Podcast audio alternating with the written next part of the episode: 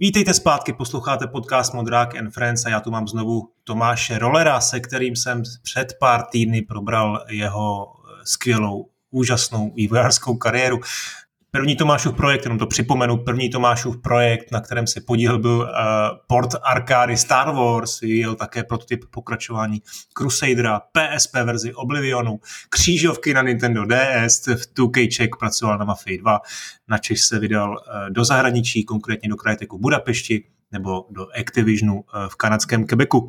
Bylo to podle mě fascinující povídání a pokud jste ten první díl neslyšeli, určitě si ho ještě poslechněte. Eh, tato druhá část našeho rozhovoru se bude týkat eh, další kapitoly Tomášovy kariéry, totiž outsourcingu.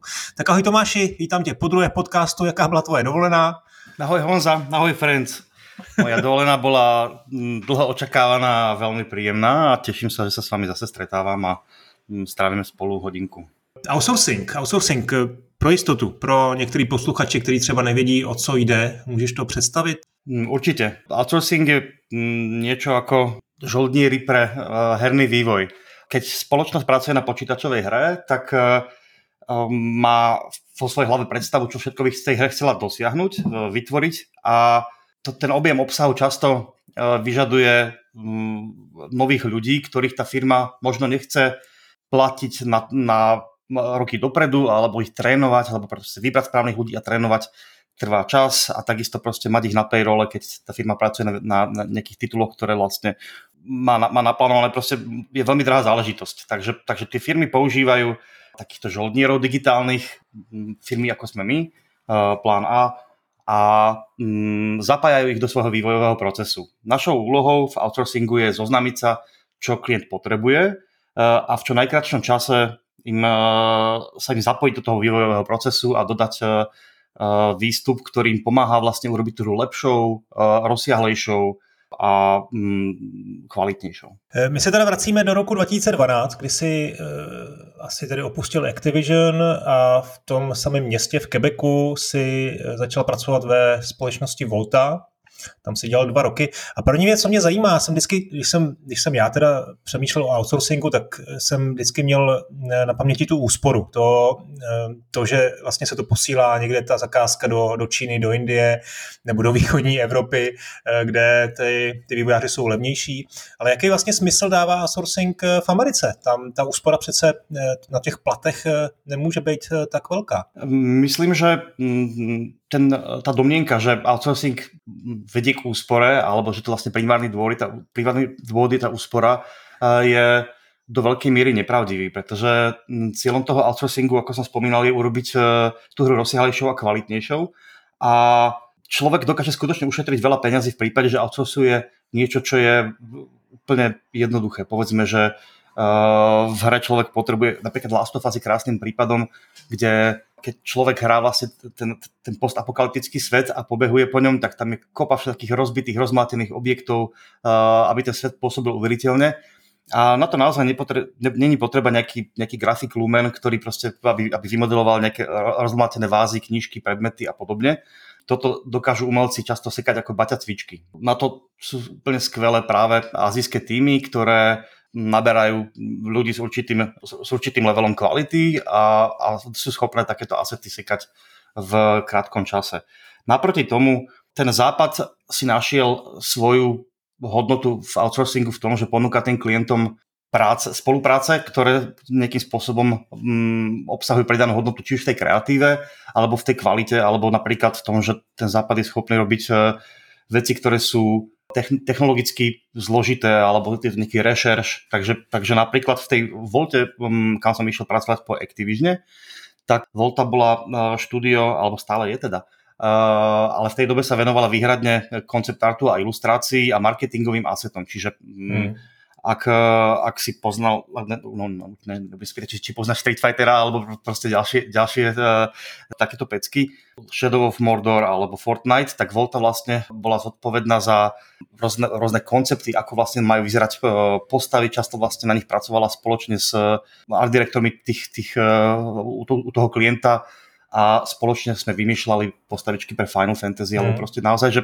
že mm, pomerne náročné veci a, alebo naopak sme im pomáhali s tým klientom s marketingovými obrázkami. Proste keď niekde v časopise bola nádherná reklama na nejakú hru, tak vlastne sme mali tým výtvarníkov, ktorý to kreslil a našim cieľom bolo pochopiť, aký je štýl tej hry, aká je tá duša tej hry, navrhnúť niekoľko variantov toho, ako by tá ilustrácia mohla vyzerať, tak aby vlastne tých, tých ľudí e, pritiahla. Chcel to vlastne ľudí, kreatívcov, ktorí nielen vedia robiť veci pekné, ale rozmýšľajú nad tým príbehom, rozmýšľajú vlastne nad tým herným svetom a, a, a nie sú to teda iba remeselníci, ale sú to skutočně umelci. Takže kdybych to měl nějak parafrázovat, tak eh, v té, v té Číně nebo fázi tam jde spíš o tu kvantitu, a určitě jsou tam i taky výjimky, jo? To, to nechci říct, to se všechno háze do jednoho pytle, ale tam jde spíš teda o tu, o tu kvantitu a tady se bavíme o nějaké odbornosti, o tom, že ta Volta za to chodili studia s tím, že potřebovali něco konkrétního, na co měli ve Voltě, eh, na co jste měli ve Voltě tu expertízu, ať už šlo o nějaký marketingový materiály nebo ty koncept arty, jo? Je to, je to naprosto presné, samozrejme ten trh sa vyvíja a práve aj na tom východe uh, sú firmy, ktoré sa snažia raziť obidvoje. Napríklad uh, jeden z takých behemotov v prímysle je firma, ktorá sa volá Virtuos, má zhruba 2000 zamestnancov. Časť toho týmu je fakt špičkovej kvality a pracuje napríklad na filmoch, na efektoch pre Star Wars, a, ale veľká časť tých, tých ľudí jednoducho sú remeselníci, ktorí sú schopní urobiť práve takéto objemové zákazky v určitej mm-hmm. takej tej štandardnej kvalite, ktorú tá hra potrebuje, ale jednoducho uh, nie sú, nie, nie sú koncentrovaní na kreatívu.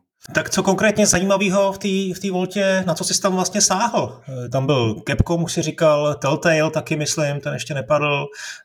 Mordor, to, Mordor to mohlo být taky strašně zajímavý. Co, na co vzpomínáš nejradši? Tak na čo spomenúť najradšej je niečo iné ako projekty. Je to paradoxne tým, pretože tým, že človek vlastne m, cez tie roky si prešiel viacerými m, zaujímavými značkami, tak uh, uh, dospeje do fáze, keď už nepadá na zadok z toho, že je ďalší Star Wars projekt. Uh, samozrejme, že vždy v tej dušičke je niekto, kto sa z toho teší, ale môj vnútorný producent sa díva na to, ako komunikuje klient, ako sa, ako sa správa k tomu týmu, ako vybrať ten správny tým a ako nám to ide s tými kolegami. Takže na čo najradšej spomínam s tými kolegami vo Volte boli paradoxne práve situácie, keď, e, keď sme napríklad e, sa snažili pripraviť na nejaký projekt alebo brainstormovať a, keď sme chodili vlastne, často sme to kombinovali s nejakým paržením, pretože sme mali radi uvoľnenú atmosféru a aj tie, aj tie sessiony s klientami sa niekedy zvrhli proste v, v, v entertainment pitky a, a historky po 22. hodine.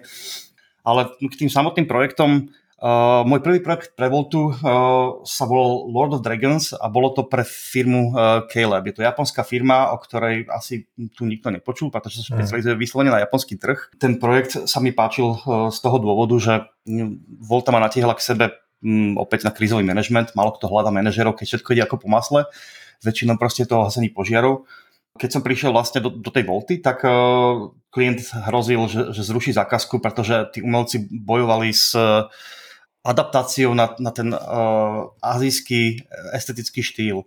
Je to veľmi zaujímavá výzva pre, pre ilustrátorov uh, robiť na japonskej hre, pretože a, a naopak, pretože tí uh, azijskí umelci vždy, aj keď robia napríklad nejakých rytieroch alebo vyslovene západnú tematiku, tak vždy to má trošičku taký, taký twist, že, že človek spozná, že, že odkiaľ to je a, a naopak. A vlastne Volta si najala, teda Volta, si najala Voltu pomerne veľkú zákazku, mal to hodnotu milión dolárov vtedy a jednoducho neboli spokojní. Ja som sa snažil spraviť dojem na môjho zamestnávateľa tým, že po chvíli, keď som ten nadskočil na ten projekt, tak vlastne zanalizoval som, že kde je problém. Ten problém bol dvojaký, jednak to bolo proste v ľuďoch vybraných na ten projekt a takisto, takisto v nepochopení toho vytvarného štýlu. A mal som veľké šťastie, že Volta mala fakt špičkovo vybraný tým a akurát proste ľudia, ktorí boli pridelení na ten konkrétny projekt, e, neboli na neho vhodní. Takže spolu s mojimi ďalšími kolegami, producentami sme e, starostlivo vybrali tých vhodných umelcov na ten projekt. Urobili sme im vlastne niečo ako art bibliu, vlastne nejaký návod, ako, ako e, ako absorbovať tú, tú azijskú estetiku. Bol to proste rýchlo kurz, na, na ktorom mi veľmi pomohol Sunder Raj, ktorý vlastne malajzijský uh, art direktor, ktorý žil dlho v Taliansku a proste krásne fungoval ako most medzi tými dvomi svetmi. Zároveň sme tým umelcom sa pokusili lepšie vysvetliť ten projekt, pretože oni vlastne, keď, keď dostali e, za úlohu ilustrovať e, stovky kartičiek s rôznymi drakmi a fantasy príšerkami, tak sa tak k tomu pristúpili ako také tej pásovej výrobe, že aha, ideme ďalšie fantasy. ono strašne pomáha pri, pri tých kreatívnych projektoch, keď rozumieš, že prečo tým, ten vývojár tým chce vôbec tráviť čas a čo je dušou toho projektu. Takže vlastne sme robili vnútorné prezentácie v tej firme, v ktorých sme robili vlastne tie hre reklamu, sme ju propagovali, e, sme vlastne vysvetľovali ten, ten príbeh a snažíme sa vlastne tých umelcov nadchnúť pre to, čo robia. Hmm. A trvalo to niekoľko týždňov, kým sa to utriaslo, ale naozaj vlastne ten posun, ktorý ten tým vykonal od toho momentu, keď sme sa začali vlastne v tom projekte vrtať a až po chvíľu, keď to bolo vo výrobe, tak sa mi veľmi páčil. Bolo to proste ako ten, kvalit- ten kvalitatívny výstup bol, bol cítiť. Z tých ďalších mojich obľúbených projektov by som spomenul Game of Thrones. Uh, preto, lebo vo chvíli, keď ten projekt nám pristal v klíne, už svet vlastne fičal na tej, na tej fanvlny Game of Thrones a ja som vôbec nemal čas na, na televízne seriály, takže ako videl som, že články a fandom tam proste fičí, ale nemal som potuchy o tom, že kto to je Lannister alebo kto je to Ramsey a tak ďalej bolo veľmi zaujímavé vlastne si dať ten rýchlo kurz do Game of Thrones a samozrejme nasať, nasať ten svet. Ja som potom z toho samozrejme nadšený, že, že zvlášť prvé série boli úplne skvelo, skvelo adaptované z, kniž, z, z knižiek. Ten projekt bol zaujímavý z toho hľadiska, že Telltale robí štilizované hry. Mali veľmi špecifickú predstavu o tom, ako majú tie postavy vyzerať. Kresliť realistické postavy je jednoduché, ale keď má proste ten art director nejaký špecifický štýl v, te, v tej mysli, tak uh, chce to veľkú, veľa komunikácie s tým klientom a veľa iterovania na každej postave, tak aby si sa trafil do jeho vkusu. V tomto prípade to bolo kombinované ešte tým, že každý dizajn tej postavy ešte išiel vlastne do filmového štúdia, aby bol schválený hercom, ktorého podobízeň sme vytvorili.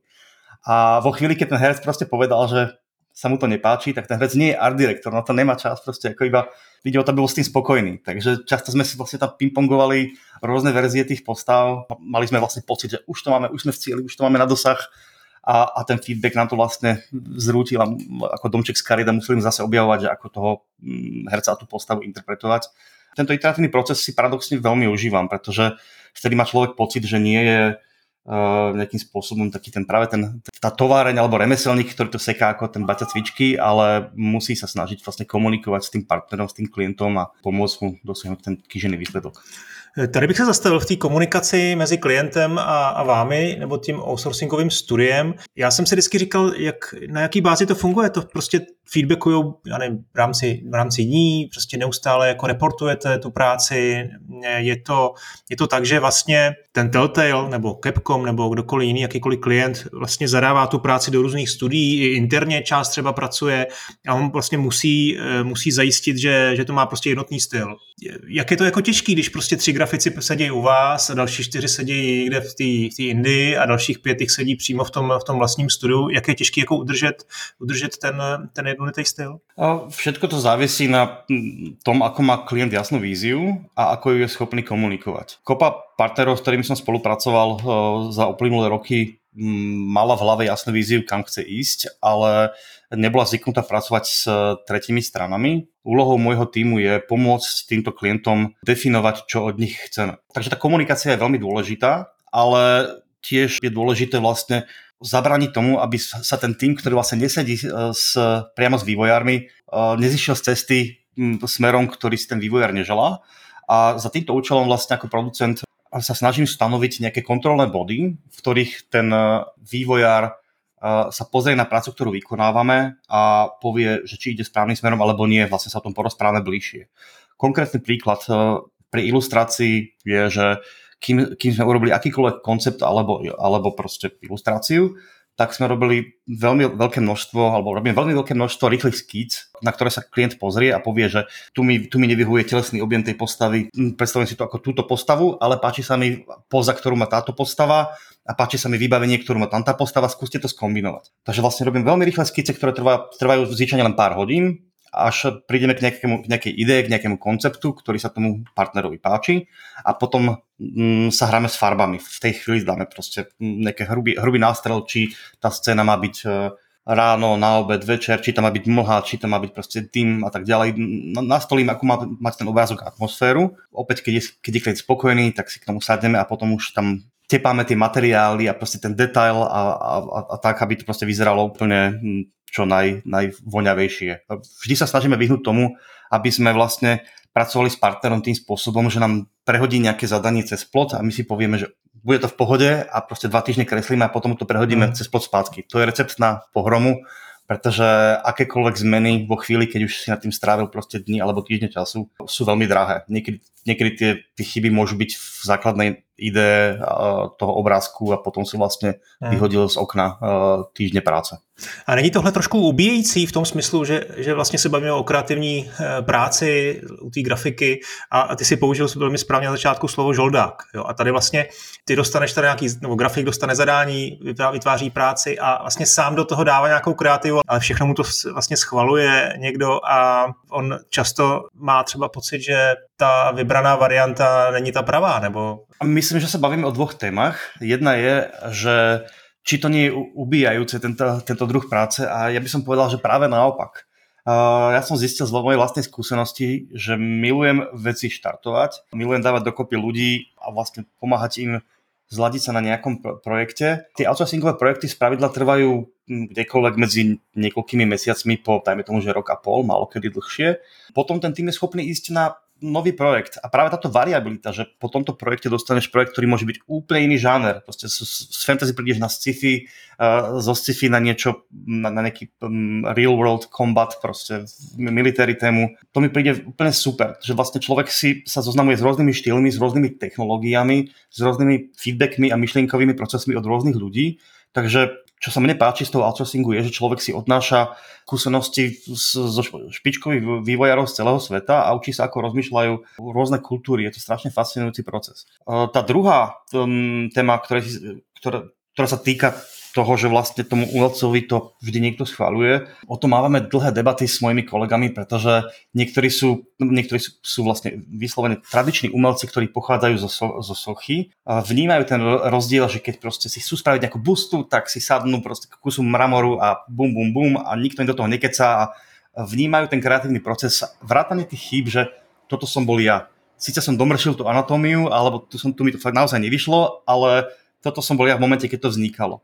Na druhej strane, keď pracuješ na komerčnom projekte, tak uh, potrebuje, tí ľudia sa potrebujú zladiť, aby to nebolo každý pes iná vec a ten projekt potrebuje mať uh, držiteľa vízie, ktorý zabezpečí, že keď sa všetky tie súčiastky spoja dohromady, tak to funguje. A funguje to jednak pre grafiku, funguje to aj pre design, funguje to pre programovanie. Jednoducho potrebuješ tam mať nejakého režiséra, ktorý zabezpečí, že, že to je konzistentné dielo. Inak, inak keby ten projekt mal samých, samé umelecké individuality, ktoré sa, ktoré sa chcú expresovať, tak, tak, tak, tak to skončí paštilom. No já si myslím, že stejně ty lidi, asi ty vývojáři, většina vývojářů se má touhu se nějakým způsobem eh, kreativně vyjádřit a eh, možná se k tomu ještě na konci pořadu dostaneme. Třeba má chuť, i, i když pracuje léta pro outsourcingovou firmu, tak třeba udělat něco, něco vlastního.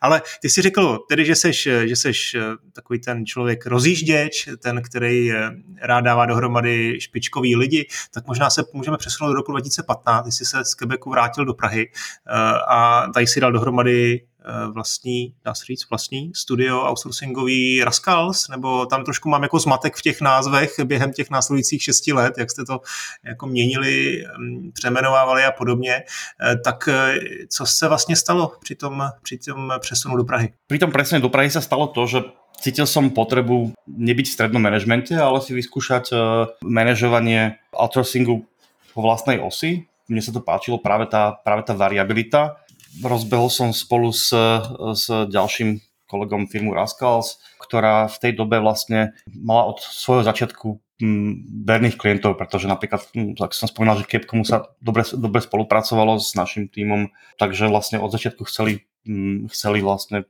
v tejto spolupráci pokračovať a bolo mi jedno, že pod akým názvom. Jednoducho sa mi páčilo, že, že by sme mohli fungovať ďalej.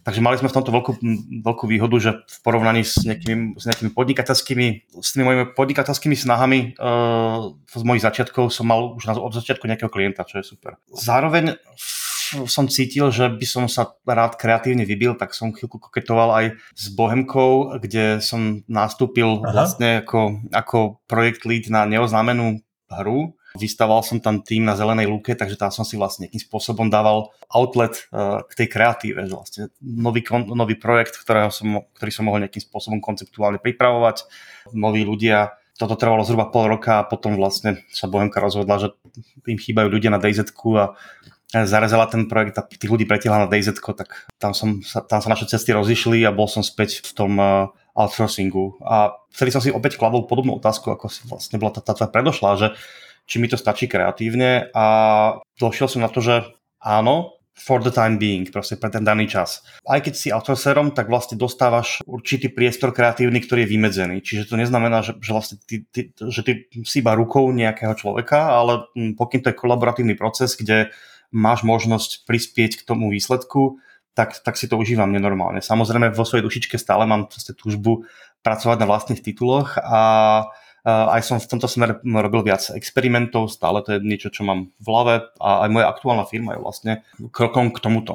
Vždy som chcel vlastne pracovať na, na vlastných hrách, ktoré by som vyvinul s ľuďmi, s ktorými sa mi dobre spolupracuje a zároveň mi vyhovuje predstava robiť to nezávislo, bez financovania zo, zo strany, ktorá tomu nerozumie. A tým, že si vlastne budujem vývojový tým, ktorý je schopný servisovať špičkové hry na špičkovej úrovni, darí sa mu tak si odkladáme čas našich financí práve na vlastné vlastné experimenty a ja dúfam, že v priebehu pár rokov nie, s něčím zaujímavým přijdeme. Můžeme se ještě trošku vrátit k té Bohemce? To mě trošku jako zasvítili očička, protože nevím, jako nakolik eh, se o tom můžeš vůbec bavit. Uh, veľmi nie. Je to, je to projekt, ktorý, ktorý mm, by som povedal, uh, jeho DNA je veľmi podobné tomu, čo Bohemka uh, robí štandardne so svojimi, hmm. so svojimi mm, MMOčkami. By som povedal, že bol príbuzný DayZ.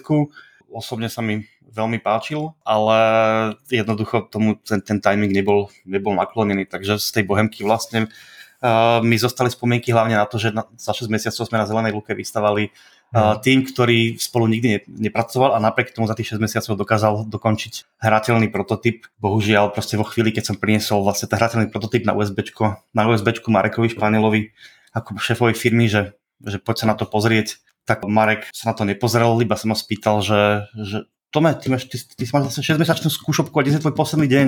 Ja že no, a že to je super, lebo potrebujeme ľudí na, na DZ, takže ich tam presunieme a s tebou sa rozlúčime. Takže Marek to úplne nemilosrdne zarezal a musím povedať, že ma tým celkom nakrkol, ale proste aj o tom, o tom býva vývoj. A mm. ten titul, neviem, či niekedy uvidí svetlo sveta, ale myslím si, že že teraz, ako má Bohemka financovanie zo strany Tencentu a uh, ambície raz ďalej, tak, mm. tak myslím si, že by to mohlo uh, klapnúť. Držím tomu palcem. To je škoda, no, dobře. Tak jo, tak, tak vlastně k těm klientům Vraskal ty už si naznačil, že jste si některý stáli z Kanady, ty kontakty Capcom, a myslím, že jste dělali i pro Fat Shark, pro Švédy, eh, Vermintide tuším, Minecraft, to znamená, to je vlastně Microsoft už, eh, tak co nejzajímavějšího vlastně ti utkvělo v paměti tej z té doby? No všetky ty projekty, které si jmenoval, ma veľmi zaujali. Pracovali jsme na Devil May Cry 5 pred tými niekoľkými rokmi, kde som bol rád z toho, že sa dotýkam vlastne brandu, s ktorým som vyrastal. Ako, ako som vravel, že človek postupne sa otupí voči tomu, že, že aha, pracujem na nejakej veľkej značke, ale práve ten Devil May Cry mi bol blízky srdcu a páčilo sa mi, že klient tam vlastne nám dal priestor vymýšľať uh, rôzne vychytávky nielen technologicky, že sme vlastne s Capcomom skúmali, ako robiť vlasy pre ďalšiu generáciu postav, či už to bol ten Devil May Cry alebo Resident Evil 7 uh, a podobne pri tom Vermintide sa mi veľmi páčilo, uh, že som dostal príležitosť pracovať jednak na značke Warhammer, ale aj to, že ten klient uh, je krásnym príkladom, ako sa dá budovať dôvera s tým klientom. Lebo pôvodne k nám napísal do firmy, že si prosí nejaké, nejaké postavy, nejaké, sekundárne postavy, nejaký príšer. Uh, zároveň to bol klient, ktorý sa viackrát popalil pri outsourcingu a pre nich to bola nejaká taká rozhodujúca skúsenosť, či pokračovať v tom outsourcingu, alebo či si začať budovať vlastný art team. A nám sa vlastne podarilo ten vzťah posunúť um, z toho, uh, z toho jemného oťukávania sa na výrobu oveľa väčšieho počtu postav, vrátane hlavných hrdinov tej hry. Čo ma veľmi príjemne prekvapilo je, že naša dôvera vzájomná s tým klientom dosiahla hm, také úrovne, že uh, zhruba dva mesiace pred vydaním hry nám klient napísal, že či by sme im vedeli spraviť CG intro pre tú hru. Čo mi prišlo super, pretože my sme v portfóliu ako, ako sam, sami ako firma žiadne, žiadnu CG animácie nemali a robiť intro pre takú veľkú značku je samozrejme vždy veľká, veľká podsta a ten čas tam bol naozaj drsný. A um, my sme im teda povedali, že že vieme to skúsiť za, za predpokladu, že dostaneme kompletnú tvorivú slobodu. Oni povedali, že v poriadku, že našou jedinou podmienkou je, že my, vám, že my potrebujeme odrozprávať príbeh prvej hry, keďže to je pokračovanie, potrebujeme tam mať rozprávača ktorý zhrnie, čo sa stalo v, v Warhammer Vermintide jedničke. A inak nám dali kompletne voľnú ruku. Ja som si povedal, že, že hm, toto je skvelá príležitosť skúsiť sa posadiť na režisérskú židli a e, splniť si vlastne sem niečo také režirovať. Pričom som vedel, že mám, že mám okolo seba kolegov, ktorí v prípade, že spravím nejakú botu uh, pri tomto mojom debute, že ma podržia. No a hm, keďže sme mali vlastne na výrobu veľmi malinký čas, veľmi krátko, niečo vyše mesiaca, tak sme riešili, ako spraviť e, intro, ktoré bude vyzerať dobre, ale zároveň to dáme. Pretože ak by sme to nestihli, tak tá hra mala pevne stanovený dátum vydania na Steam. Mali sme, e, mali sme proste imperatív to stihnúť, inak by tá hra vyšla von bez intra. Nešlo to odložiť. Toto nie je niečo, čo si chceš lajznúť ako, ako outsourcer. Keby sme to nestihli, tak, tak klient proste to dá vedieť mm. kolegom, v, kolegom v prímysle a, a nevyzerali by sme dobre. Ja som mal veľké šťastie, že, že som na tom pracoval a stále na tom pracujem teda so skvelými kolegami, ktorí prišli s, s konceptom. E, teda, mm, scenaristka Tessa Došek prišla s tým, že za mesiac asi nespravíme žiadne epické bitky medzi, medzi krysým národom a proste medzi, medzi hrdinami, takže poďme to, poďme to urobiť ako rozprávanie starého veterána nad stolom, kde vlastne vykladá tarotové karty, ktoré e, boli ilustrované podľa, podľa tých udalostí, ktoré sa stali. A tak sme začali vyrábať bohato ilustrované karty a proste rôzne šachové figurky a nakoniec sme, sme pokračovali s týmto konceptom. Hudbu k tomu uh, intru spravil Jesper Kid, ktorý robil uh, hudbu pre uh, série Assassin's Creed alebo Hitman a vlastne za mesiac sme mali intro, ktoré sa klientovi veľmi páčilo a uh, fanúšikovia im začali potom písať, že či, či by nechceli vyrábať tí vývojári tarotové karty alebo tie šachové figurky, ktoré videli v tom intre, lebo proste boli, mali, mm. boli z toho nadšení, chceli sa s tým hrať. Bohužiaľ sa to nematerializovalo, ale ako tá skúsenosť, že Mm. Že, že v tom krátkom čase si, si zoberieš uh, disciplínu, v ktorej si predtým veľmi nepracoval a podarí sa ti to doklepnúť uh, s mikrotímom, tak to je strašně krásný pocit. No a hlavně to, to je krásný důkaz toho, že i v tom outsourcingu nakonec ta kreativita má svoje místo a že se tam může dostat i ke klientům, kteří ti dají trošku volné ruce. Ještě bych se rád vrátil k tomu Devil May Cry, mm-hmm. neboli ke Capcomu.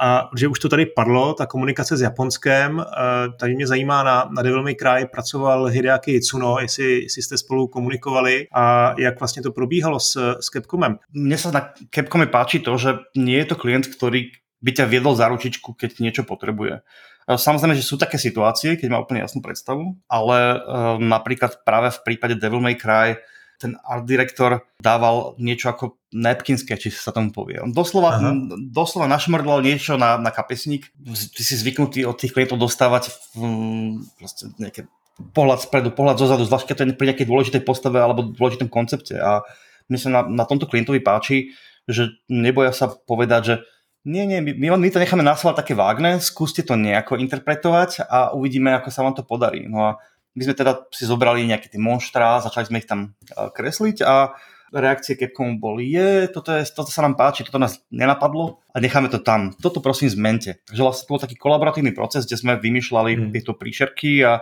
a je to vždy príjma, keď človek to môže pingpongovať. A v rámci toho Capcomu človek interaguje s, s rôznymi t- veľkými uh, menami, či už to je práve art director tejto série, alebo proste art director série Monster Hunter a podobne. Všetko Všetko sú to veľmi príjemní, vysoko kreatívni ľudia. Mne sa strašne páči mm, na tom, na tom práve to, že, že mm, sa to dá aj spojiť napriek, napriek tomu kultúrnemu rozdielu a jazykovému rozdielu. V prípade mm. Capcomu ono sa to zdá, že celý svet hovorí po anglicky, ale v Japonsku to naozaj nie je ten prípad, tak aby sme vlastne pomohli tým japonským klientom, tak eh, nezriedka zaangažovávame prekladateľov, ktorí sú vlastne na standby počas celého projektu, alebo chvíli, keď nám klient niečo napíše, tak eh, vlastne sme jeden z mála outsourcerov vo svete, ktorý Capcomu ponúkol že, ne, že nemusíte sa učiť po anglicky, nemusíte to riešiť, proste napíšte nám vo, svojom rodnom, vo svojej rodnej Aha. reči, čo máte na srdci a my sa o to postaráme. Toto Aha. sa im veľmi páči a valíme. Často se o vývoji mluví jako, že to je záležitost ega, že ty vizionáři, kteří eh, je s nimi velmi těžká spolupráce, ale ty, to, to, jak o tom mluvíš ty a možná konkrétně u těch japonských eh, vývojářů, tak mi přijde, že to je trošku jinak, že, tu, že ten prostor jako dostaneš. Taky možná je to i daný tím, že na těch vysokých pozicích jsou často lidi už ve věku, já nevím, 50 let, takže už mají něco za sebou a to ego je úplně eh, nepohání. Jakou zkušenost máš tady, a teď možná nejenom s tím Japonskem, ale obecně s těma, s těma vizionářema, s tím, s tím egem, s těma lidma, kteří opravdu mají pocit, že, že jsou ty vision holdři a oni chtějí ovlivňovat všechno. Záleží veľmi od klienta a od projektu. Jedna z tých vecí, ktorá sa mi na tom outsourcingu páči, je, že s každým klientom je tá interakcia iná a sú klienti, ktorí majú veľmi konkrétnu predstavu o tom, uh, ako si prajú veci uh, robiť.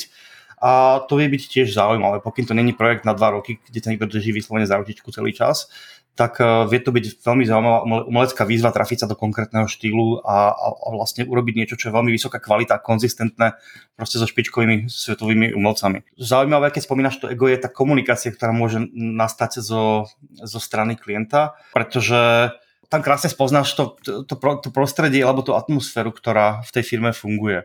A schopnosť outsourcingových manažerov na strane tých partnerov manažovať ten feedback.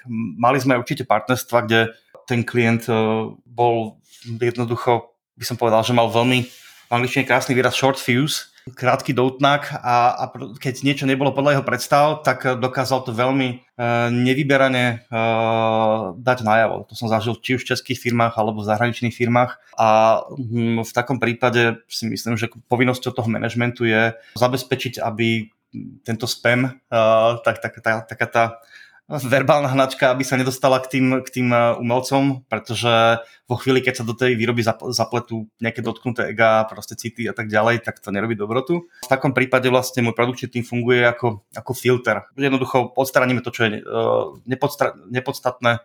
Sme proste sovietský cenzor, ktorý odstraňuje, odstraňuje vulgarizmy, a, ale zároveň proste tomu klientovi nastavujeme nejaké hranice, čo, mm, ako si predstavujeme tú komunikáciu. A, a v prípade, že ten klient je jednoducho nie je etický alebo nevie sa správať ku, svojim kolegom, tak už sa mi stalo, že sme sa s takým klientom rozlučili. Ale, ale vo drvej väčšine prípadov sme si, sme si užili tú spoluprácu, takže vlastne tá komunikácia sa dá krásne nastaviť. Dajú sa tie nezrovnalosti uh, vyriešiť uh, jednak spoločným hovorom alebo tým, že my sa snažíme na strane našich art direktorov pochopiť, uh, aké je to smerovanie projektu.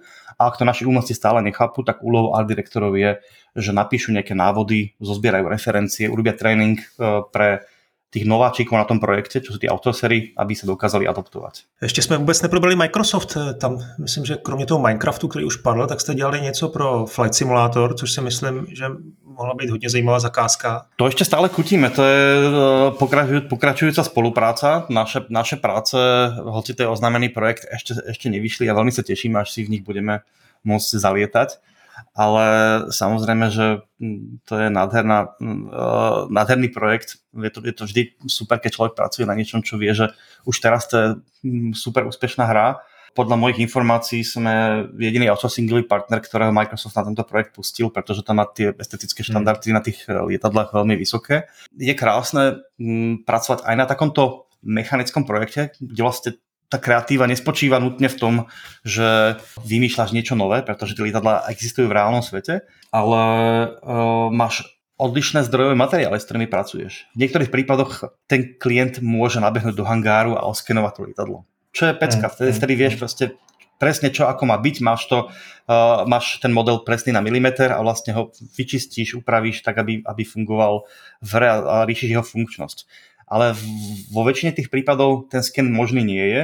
Spolu s klientom robíme obrovský rešerš, to znamená hľadáme na internete čo najviac fotografií z, rôznych leteckých show alebo proste z, z, z rôzne videá, robíme si screenshoty a podobne a snažíme sa zistiť, že ktoré lietadlo mm, má aké verzie. Microsoft väčšinou vyberie konkrétnu verziu pre ten svoj produkt a časť našich umelcov, ktorí pracujú na tých lietadlách, sú bývalí mechanici, čo veľmi pomáha, pretože dokážu vlastne niekedy aj v prípade, že Microsoft má nejaké želanie, ktoré, ktoré napríklad rozporuje funkcionalite alebo konkrétnej verzii toho lietadla, ktoré sa chcú, ktoré chcú dosiahnuť v tej hre, že ten feedback vlastne je robený podľa inej verzie, tak oni oceňujú, že vlastne sme to schopní zachytiť, aby to naozaj bolo verné a mm. bola dodržaná tá fidelita, tá vernosť toho lietadla aj pre tú hru samotnou. E, tak když se přesuneme do dneška, tak dneska vlastně vedeš studio Plen kolektiv, e, pražský studio, ale asi bych řekl pražský v úvozovkách, protože e, vlastně všichni pracujete remote, což je asi něco, co, co dneska je taková, řekněme, spása možná vás. Pandemie asi úplně nezasáhla, možná vám naopak spíš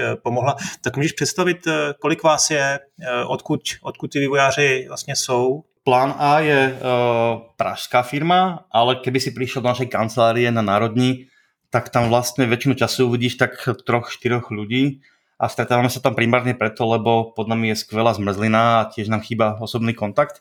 Mňa od môjho začiatku v outsourcingu, od nejakých tých 90 rokov uh, fascinuje možnosť budovať tým, ktorý by nebol geograficky obmedzený. To znamená, že vždy som vždy ma lakalo oslovovať umelcov, ktorí ma niekde na internete zaujali tým, že, že majú úžasnú kvalitu a im napísať, že hej, my sme tí a tí ľudia, to a to máme za sebou, pracujeme na tom a tom. Máš chuť s nami zadžemovať? A kopa tých ľudí povie áno. A ja sa tedy cítim strašne fajn, že, že vlastne niekto taký príjme uh, takú ponuku a skúšame spolu fungovať. A keď je ten umelec autonómny a dobre komunikuje, tak tá, tak tá spolupráca je, je dlhodobá. Plán A má momentálne 70 e, takýchto umelcov. Primárne sme distribuovaní v Európe, máme kopu spolupracovníkov v Barcelone a Budapešti, ale zároveň napríklad na, riaditeľ výroby náš je v Spojených štátoch, Mimochodom, to je mm, ďalší taký človek, z ktorého mám radosť, že sa nám podarilo natiahnuť do plán A. Brand Nicholas je výkonný producent e, série Killzone a hmm. pomáhal rozbierať Horizon Zero Dawn. Stretol som ho v Activisione na na projekte The Amazing Spider-Man, kde hmm. som sa od neho učil ako od mentora, ako, ako balancovať medzi, medzi požiadavkami Sony, Marvelu a Activisionu a urobiť z toho dobrú hru.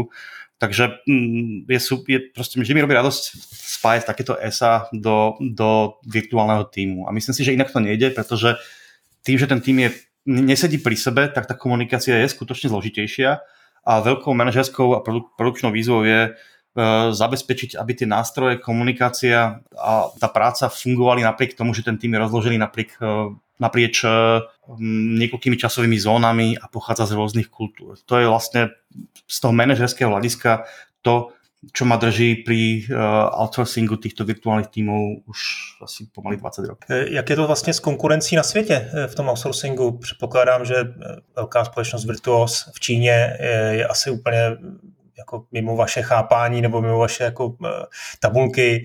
A těch společností je strašně moc. Já si pamatuju, když jsem koukal na titulky Call of Duty, tak jsem tam napočítal přes 50 různých outsourcingových firm. Mm-hmm. Už asi padlo teda, že to jsou různé specializace, že třeba dělají jenom trailer nebo, nebo konkrétní třeba ano. pistole nebo zbraně, jako eh, eh, animace postav a podobně. Tak jak vlastně jste schopni konkurovat tomuhle? Uh, jedine kvalitou, pretože mm, ja som v minulosti, keď som mal moju prvú outsourcingovú firmu Outsider Development, tak práve som mal hrôzu z toho, že ako nám vo východe vzniká, vzniká kompetentná konkurencia. Klienti so mnou celkom zametali, lebo porovnávali naše ceny práve s tou azijskou konkurenciou a ja som sa tým nechal vydesiť, takže som sa snažil dostávať do, nejakej, do nejakých tých uh, tém zliav, čo nerobí dobre, pretože keď uh, tú cenu nastavíš špatne, tak uh, nemôže si dovoliť eh, skutočne kvalitných grafikov a tá Čína jednoducho a Malézia bude vždy lacnejšia a vie si dovoliť lepších grafikov za porovnateľnú cenu. Vtedy som mal proste, neviem, 20 rokov, a teraz už by som takú chybu nespravil, plán A som koncipoval dosť opačne a, a tlačíme tú kvalitu a, a technologickú, technologickú znalosť. Našou expertízou na začiatku našej formácie boli práve hard surface veci, to znamená vozidla a zbrane, Ehm, na skutočne vysokej úrovni a trúfam si povedať, že na svete nie je veľa firiem, ktoré dokážu spraviť vozidla na takej úrovni ako my, možno jedna, dve, aj keď sa im snažíme nakúpať zadok. V prípade postav, sa, sna- ehm, sa sna- čo je naša, naša ďalšia špecializácia, tak tam si tiež trúfam povedať, že patríme k špičke. Evidujeme samozrejme viacero tých konkurentov, ktorí sú úplne úžasní, ale snažíme sa zase im dýchať na krk. No a popri, týchto, uh, popri tomto core biznise sa pomaličky rozširujeme aj do iných polí. Napríklad som spomínal tých spolupracovníkov v Barcelone a Budapešti. Uh, a to sú vlastne kľúci, ktorí pochádzajú z filmovej branže, pracovali napríklad nedávno pre Netflix na Love Death Robots seriály alebo pre Spielberga na Ready Player One. na, na filmoch ako Minions alebo na mm. cinematikoch pre Horizon Zero Dawn. V tej Budapešti zase sú to kľúci, ktorí pracovali na filme Final Fantasy Kingsglaive a na intrách pre sériu, pre sériu Heroes of Might and Magic. Takže ako, nemyslím si, že, že sme kde, kdekoľvek blízko špičke v tej animácii alebo cinematikom, ale tam je, tam je ten ten trh oveľa kompetitívnejší a sú tam, je tam konkurencia s oveľa hĺbšími kapsami, ale zároveň si myslím, že našou výhodou je tam ten pomer kvalita a cena. Vždy sa mm. snažím tomu klientovi ponúknuť čo najlepší výkon za, za, za rozumné peniaze. A pričom sa snažíme teda vyhýbať sa nejakým konkurenčným cenovým bojom uh, s Áziou, pretože si nemyslím, že tady vedie cesta. Ten klient musí nájsť našu hodnotu plne jasne v, v tom, že mu s, s neuveriteľnou efektivitou proste urobíme špičkové vyzerajúce, vyzerajúce veci, ktoré by mu väčšina iných outsourcerov nespravila. Skutočne sa nám to stáva, že proste niekedy máš klientov, ktorí ti prídu, pozrú sa na tvoju cenovú ponuku a povedia ti, že ale ja som dostal túto ponuku z Ukrajiny, ktorá je o 30% alebo 40% lacnejšia. A to je v pohode, to sa stáva podľa mojej skúsenosti 90% klientov sa potom vráti k nám hm, s tým, že im to úplne nevyšlo, lebo, lebo nedosiahli tú latku. Tých zvyšných 10% mm. vlastne zistí, že možno nepotrebovali tú latku tak vysoko a že im stačí to, čo im dodáva ten, ten mm. východný partner a je to v poriadku. A jak je to vlastně dneska se, scháněním klientů? Já předpokládám, že tady v té branži asi většina, většina uh, nových uh, zakázek přichází přes reference nebo nějaké doporučení, uh, ale asi doba vám jako trošku pomáhá teď, ne? Ta, taková ta složitost času, kdy, kdy spousta her je odkládána a potřebují jako urychlit ten vývoj a to znamená najmout další a další síly pracovní. No, máš pravdu. Uh, ono ten uh, outsourcingový dopyt rastie. Uh, herný priemysel hm, nabobtnáva a tie hry, ktoré sa vyvíjajú, zvlášť tie blockbustery, sú čoraz väčšie, bohatšie a vizuálne opulentnejšie. Pričom v minulosti bol častým nejakým tým blokerom pri spolupráci s tými veľkými partnermi to, že moja firma je koncipovaná ako virtuálny tým. Okamžite sa klienti pýtali, že a to vám môže fungovať, veď to sa nedá. My sme to skúšali a nefungovalo nám to, takže proste sa to nedá. A nie je to bezpečné a podobne. Zrazu bum, prišiel COVID a či už chceli alebo nechceli, aj tieto veľké firmy boli nutené vyskúšať home office so zmiešaným úspechom a my sme sa vlastne ocitli v situácii, keď klienti, ktorí predtým vyjadrovali tieto obavy, ale nebol to pre nich ako nejaký komunikačný dealbreaker a zostali sme v kontakte, tak nám písali o radu, že ako sme to vlastne my nastavili a zmanéžovali mm. a my sme vysvetlili vlastne náš koncept e, fungovania, ako vlastne riešime komunikáciu, bezpečnosť a podobne a u nich to vlastne vytvorilo tú, tú, tú ochotu, tú dôveru nám uh, zveriť nejakú prácu. Microsoft je tým, týmto príkladom napríklad. Mm. A, takže, takže nám ten COVID uh, v skutočnosti pomohol a v tomto sa považujem za fakt poženaného človeka, lebo keď sa pozriem po Prahe, koľko tých prevádzok zatvorilo, lebo je vlastne v turizme, v servise a tak ďalej, tak si myslím, že ako v našej branži sme mali veľké šťastie a potvrdzuje sa, že som vybral pre, tých, pre, pre, tú, pre túto virtuálnu prácu správnych ľudí, keďže sa nám darí vlastne e, týchto klientov udržať a, a rásť, ale fandím si, aby to tak zostalo aj naďalej, ako v dobe hmm. po covidovej. No, tak eh, to mě taky zajímá, jak vidíš jako budoucnost tady toho, tady toho businessu outsourcingového. Já samozřejmě narážím na, na to, jak vás ohrožují eh, technologie, protože spoustu asetů dneska, spousta asetů dneska vzniká generováním, eh, softwarem, umělý inteligence do toho taky začínají promlouvat. Ehm, dá se říct, že ten nový Unreal Engine taky z řadu věcí v grafice jako výrazně zjednodušuje. Cítíš to jako ohrožení? Um, naopak, ja to vnímam ako príležitosť, mám z toho obrovskú radosť. Um, aj v tejto chvíli, ako sa tu rozprávame, tak eh, čas nášho týmu experimentuje s Unreal Engine 5. Snažíme sa byť na, na technologickej špičke, takže plána už asi uh, vyše roka celkom blízko spolupracuje s uh, Epicom na rôznych experimentoch. Napríklad moje štúdio bola prvá firma na svete, ktorá urobila uh, cinematiku s využitím ray tracingových feature Unreal Engine 5. Je to vlastne, bolo to vlastne uh, intro pre hru Paradise Lost, uh, nezávislý titul. Takže nepracujeme iba na blockbusteroch, ale často si vyberáme aj nezávislé tituly, ktoré sú nám nejakým spôsobom blízke alebo, alebo nás uh, oslovujú alebo zaujímajú. Dobrým príkladom je Someday You'll Return od českého CBE.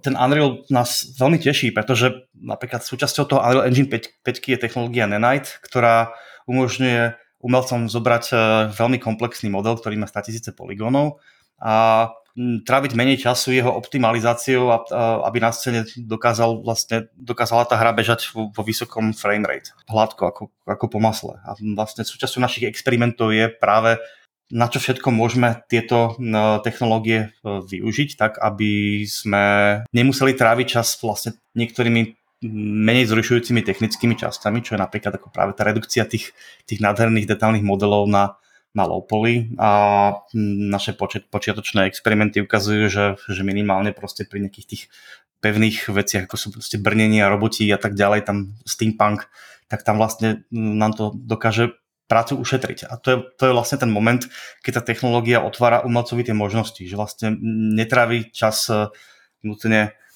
tou, tou technológiou, ktorá je za tým modelom, ale vyslovene sa môže koncentrovať na, na to výtvarnú, na to umenie. Takže myslím si, že tam ten potenciál je naozaj veľký. A samozrejme, že sú technológie alebo proste e, koncepty, ktoré menia to, ako sa robí počítačová grafika. Napríklad vidíme, že pri tých reálnych projektoch sa čoraz častejšie, častejšie využívajú skenované asety, objekty, čo znamená, že my už nemusíme vlastne vyrábať tie skalky ručne a podobne. Takže časť, časť tej špecializácie jednoducho zaniká, ale myslím si, že to je prirodzený vývoj, tak ako proste e-mail nahradil telegramy tak si myslím, že, že to, to je jednoducho nová technológia, nová príležitosť a mm, mne sa páči, že prostredníctvom tých našich projektov, ktoré sú často na tej technologickej špičke, máme možnosť e, držať prst na, na pulze toho, kam sa ten priemysel mm. vyvíja. Takže mm. mňa to naopak teší a vzrušuje a mám z toho radosť. Dobře, tak já budu držet palce, ať e, scháníte zajímavý e, klienty se zajímavýma zakázkama a přece jenom se musím zeptat, máte teda nějakou touhu ve studiu se pokusit prorazit se něčím vlastním? Určite áno, ja sa cítim ako kreatívny človek. Mm, Sám mám niekoľko konceptov, ktoré, na, ktoré varím už dlhú dobu a moji kolegovia sú na tom podobne, pričom ma baví hľadať to, čo, na, čo dokáže vlastne mm, nejakým spôsobom excitovať čo najviac e, ľudí v týme tak, aby sme za, to, za tých chceli stáť.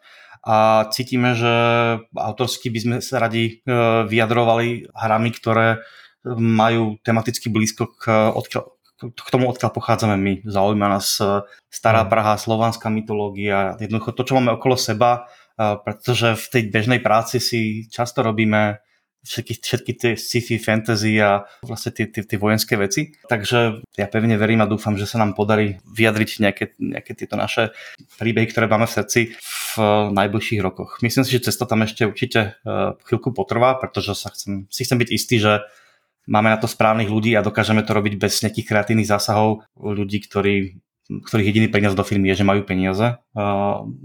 Pre mňa je dôležitá tam tá nezávislosť a to, aby sme dokázali tvoriť veci úprimne a veľmi sa mi páči napríklad proste cesta, ako ide Amanita, že tam vlastne sa pozrieš, pozrieš na tie hry a vidíš, že toto je hra od Amanity, má to veľmi, silnú, veľmi silný autorský hlas, nesnaží sa to nutne zapáčiť celému svetu mm. ale jednoducho si idú svoje a, a dokáže to byť e, očarujúce, dokáže to byť nejakým spôsobom spojené s, s tou, tou, tou českou dušou a, a dúfam, že teda e, časom svet uvidí niečo aj mm. pod hlavičkou plána. No tak to budu držet palce. E, ještě mám ale jedno téma, který chci probrat, takový vlastně téma, jedno z, se páči. z, jedno z velkých témat herního vývoje a myslím si, že k němu máš co, co říct, protože ty si říkal, že jsi vlastně do několika studií nastoupil jako krizový manažer, byl si u té nešťastné Mafie 2, nešťastný samozřejmě v úvozovkách, dopadlo to nakonec relativně ještě dobře. Tak se chci pobavit o, o vůbec o vývojářských eh, procesech, o tom, o efektivitě práce, o produkci, protože myslím si, že s tím vlastně bojuje úplně každý, že, že mm-hmm. málo která hra dneska může, no málo který studio může říct, že pracuje 100% efektivně. No, ale to z podstaty věci to tak je, protože to je prostě kreativní produkt, který není na začátku nakreslený tak, jak dopadne, není to auto, není to výroba prostě nějakého zboží, ale je to prostě je to hra, která se nějak vyvíjí, takže není jednoduchý to všechno definovat za začátku, ale kde ty vidíš eh, vlastně ten problém toho vývoje a efektivity a toho, jak by to mělo fungovat? Myslím si, že ta otázka, že kde, kde sú tie zásadné problémy, prečo toto nastáva, to je zložitá otázka, pretože tých problémov pri takých komplexných projektoch, eh, ako sú videohry, môže byť naozaj veľa. Môže to byť výber ľudí, môže to byť výber manažmentu, čiže proste ako tie personálne problémy, môže to byť výber technológie a výzvy s ňou spojené, môže to byť proste nereálny, nereálny dizajn a očakávania s ním spojené. Mm, jednoducho tých, tých faktorov, ktoré ti tam môžu rozhodiť ten vývoj je strašne veľa, nehovoriac o tom, že keď sa snažíš vytvoriť niečo, čo je zábava, tak zábavu si dopredu nenaplánuješ. To je jednoducho, robíš tú hru, máš predstavu o tom, čo by mohlo fungovať a až praktickým testom zistíš, že či to je pravda alebo nie a upravuješ kurz tak, aby si dostal čo najlepší výsledok. Myslím si už roky, že crunch e, je problém, ktorý je spôsobený e, v manažmente týchto problémov, lebo jednoducho pri vývoji tie problémy nastávajú. Držať sa mm, nezmeneného kurzu bez ohľadu na výrobnú realitu je jednoducho cestou k vysokému tlaku na tým. Záleží od kultúry tej firmy a od skúsenosti a nastavenia toho manažera, aj od možno tej etiky hej, toho manažera, ako ďaleko dovolí tej situácii dospieť a ako balansovať tú túžbu, spraviť ten projekt čo najlepší podľa toho pôvodného plánu versus e, mať tú odvahu upraviť ten kurz e, tak, aby si dostal možno niečo, čo je trochu iné, ale, ale nezabiješ pri tom ten tým. A toto je téma, ktorá ma zaujíma už uh, roky. Ja som si to dal ako moju osobnú výzvu chrániť môj tým pred crunchom. Povedal by som, že zmiešaný, zmiešané úspechy, pretože pokým e, väčšina môjho týmu crunch uh, nezažila alebo zažíva minimálne, som celkom hrdý na to, že napríklad v plán A sa mi nedávno producentka stiažovala, že už dva týždne pracuje 9 alebo 10 hodín denne, čo ako chápem, že je to, je to problém, ale keď to porovnám s niektorými tými masa, masakrami, ktoré sme mali proste v niektorých firmách, že sme išli len rok alebo rok a pol proste 60-80 mm, hodín týždenne, tak, tak je to nejaký progres, ale ako rozhodne sa stáva aj mne, že, že robím chyby a tomu crunchu sa mm, nevyhnem a myslím si, že mm, úplne najhoršie sa, najhoršie sa mi to darí pri mne, pretože sám vlastne crunchujem od roku 2014 a rozhodne to nikomu neoporúčam, nie je to zdravé ani rozumné, ale v mojom prípade to je motivované asi, dvomi, dvomi uh, vecami. Prvá je, že jednak som workoholik, ktorý miluje to, čo robí a druhá je, že viackrát som pomáhal iným firmám štartovať či už môjim vlastným, alebo, alebo jednoducho klientom, s ktorými som konzultoval.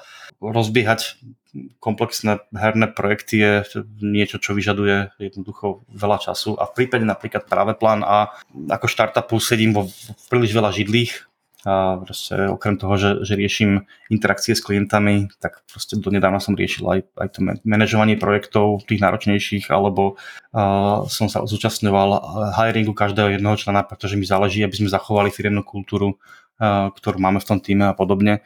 Cíti k tomu veľký, veľký pocit uh, toho vlastníctva alebo zodpovednosti za, za, ten, za ten tým. A myslím si, že pokým v týme sa nám to relatívne podarilo, ten crunch vyriešiť, tak mojou ďalšou lekciou je naučiť sa to sám pri sebe. Eh, hm. Delegovať, delegovať lepšie, tak to je taká ďalšia hmm. osobná výzva.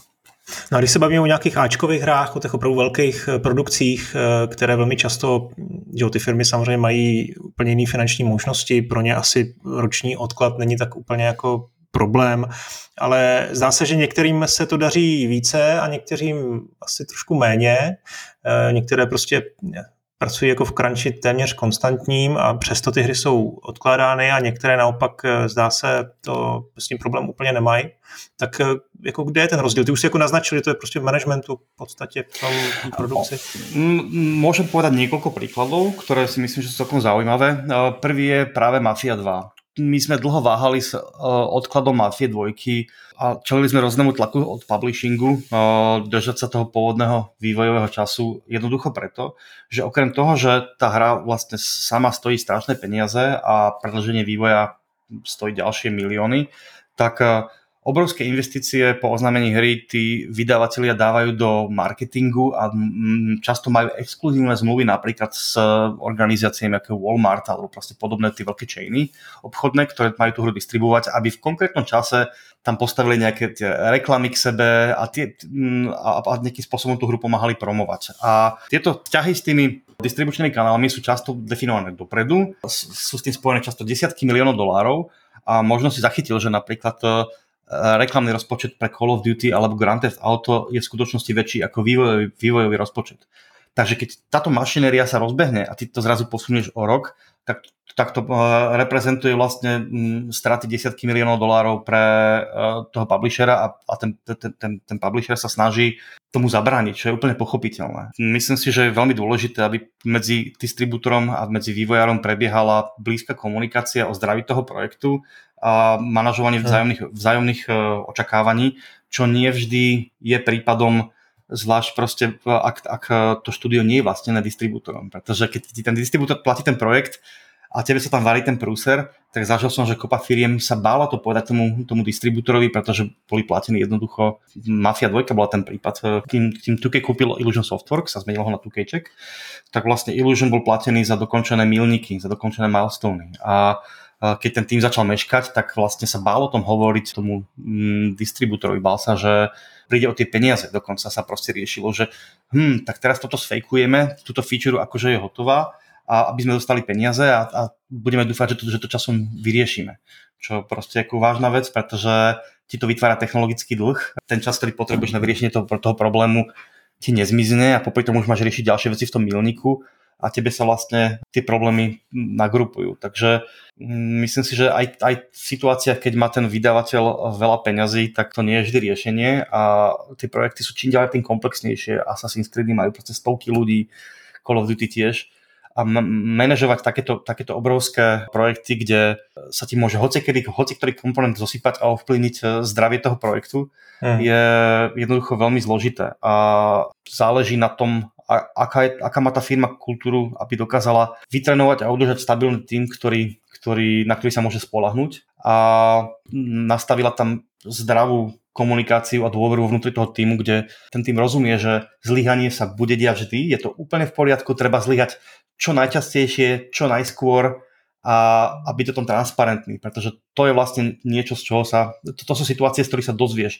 kde tvoj projekt stojí a ako treba korigovať kurz. A to je vlastne ako uh, aj mantrou tzv. agilného vývoja, uh, ktorý proste počíta s tým, že ty si na začiatku nalinkuješ tú čiaru, tú, tú linku, že tu máme štart, tu máme cieľ, ale hm, hry tak nefungujú, ty zistíš, že vlastne ten, ten, ten kurz tej tvojej lode sa ti odkláňa prakticky hneď od začiatku a mm. treba, to, treba to prijať, treba s tým pracovať, Nie, nedržať, sa, nedržať sa stále toho pôvodného plánu, ktorý už dávno stratil kontakt s realitou. Myslím si, že to je jediná cesta. Jasně, to znamená ne, nestartovat projekt s nějakým pevně daným datem vydání, být připraven na to, že bude několikrát odložen, že se několikrát změní. Já teď konkrétně čtu třeba tu knížku Press Reset od Jasona Schreiera, kde, mm-hmm. kde jsou krásné osudy vývoje, konkrétně Ken Levin, eh, když vyvíjel eh, Bioshock eh, trojku, tak prostě neuvěřitelným způsobem iterovali a nejenom v předprodukční fázi v, u nějakých prototypů, ale prostě normálně v produkční fázi prostě začali designovat část města, úplně měnili koncept, i dokonce zasazení, jo, náměty. Mm-hmm. A to je až jako neuvěřitelný, když to posloucháš, když to čteš, že to jako odkládá tu hru opravdu o, dlouhý roky. Jo, ale nakonec vidíš ja, ja si dovolím ťa opraviť, Honza. Dovolím si ťa opraviť, lebo si myslím, že môžeš úplne bez problémov si povedať, že toto bude môj datum vydania a smerovať mm. k tomu, ale musíš tomu prispôsobiť potom očakávania v tom vývoji. Musíš si nastaviť kontrolné body, že, že zhruba vtedy a vtedy chcem, mať, chcem vidieť, na akej hre pracujem a, a idem idem s tým, s tým najlepším, čo mám. Takže vlastne mm. dokážeš si pripraviť v tej exploratívnej fáze napríklad niekoľko konceptov, ktoré chceš, ktoré chceš e, objavovať a vybrieť z toho ten najlepší, s ktorým chceš pokračovať ďalej a držíš sa toho. Ale ako, keď naozaj nemôžeš hýbať datumom vydania, tak, e, tak tam potrebuješ túto flexibilitu a, a máš tam to riziko, že jednoducho tá hra nebude dosť kvalitná. Hmm. Uh, takže ako, je to několik premených, s kterými jednoducho narábaš. Kvalita no, ľudí a čas. Jasně, no. Já si myslím, že právě tam jako ta, ta ten nejkratší čas, za tu nejkratší konec eh, toho uh, toho, toho provazu jako potom tahají ty vývojáři, který, na který, kterým to spadne jako na záda a který to odnesou tím crunchem, jo, protože a teď samozřejmě je to dilema, jestli, jestli, jestli tedy crunch je součástí prostě DNA herního vývoje, anebo jestli prostě bychom proti tomu měli bojovat, anebo je zase ta úplně opačný, řekněme, konec, no opačný řešení je prostě založit ty odbory a po vzoru filmové branže prostě opravdu kontrolovat eh, to, jakým způsobem vývojáři prostě pracují a, a vlastně mít pod dohledem ty, ty velké studia a ne, vlastně neumožnit jim vůbec eh, ty, ty vývojáře takhle jako zaměstnávat. Každý, každý šéf si k tebe, k tebe dovolí toľko, čo dovolíš ty jemu. Hmm. A myslím si, že uh, herná branža uh, často zneužíva to, že ju ľudia vnímajú ako niečo cool. Uh, hra, hry hrá kopa ľudí, uh, hry zo sebou nesú príbeh, ktorý nás nejakým spôsobom vzrušujú, chceme byť ich súčasťou, chceme ich tvoriť. Kedy si to bolo vnímané, že keď, keď kto pracuje v hrách je nejaký zvláštny jaskinný troll, proste nerd, ktorý nemá sociálny život, teraz to je vnímané posledné roky ako dosť cool zamestnanie, pretože je z toho mainstreamová zábava, uh, tie reakcie ľudí sa zmenili, že je, ty pracuješ na hrách, to je super a na čom si pracovala tak, čo je m, strašne príjemné. Zároveň m, to otvára priestor k tomu, že je viacero neetických firiem, je množstvo neetických firiem, ktoré jednoducho toto zneužívajú, že, že, že ten priemysel je cool a nesnažia sa nejakým spôsobom adekvátne odmeniť e, tých ľudí alebo sa k tým pekne správať. Jednoducho to vnímajú, že že je to ako, že vývoj hier je niečo ako, ako stroj a keď nejaké koliesko nefunguje, tak ho vymeníme.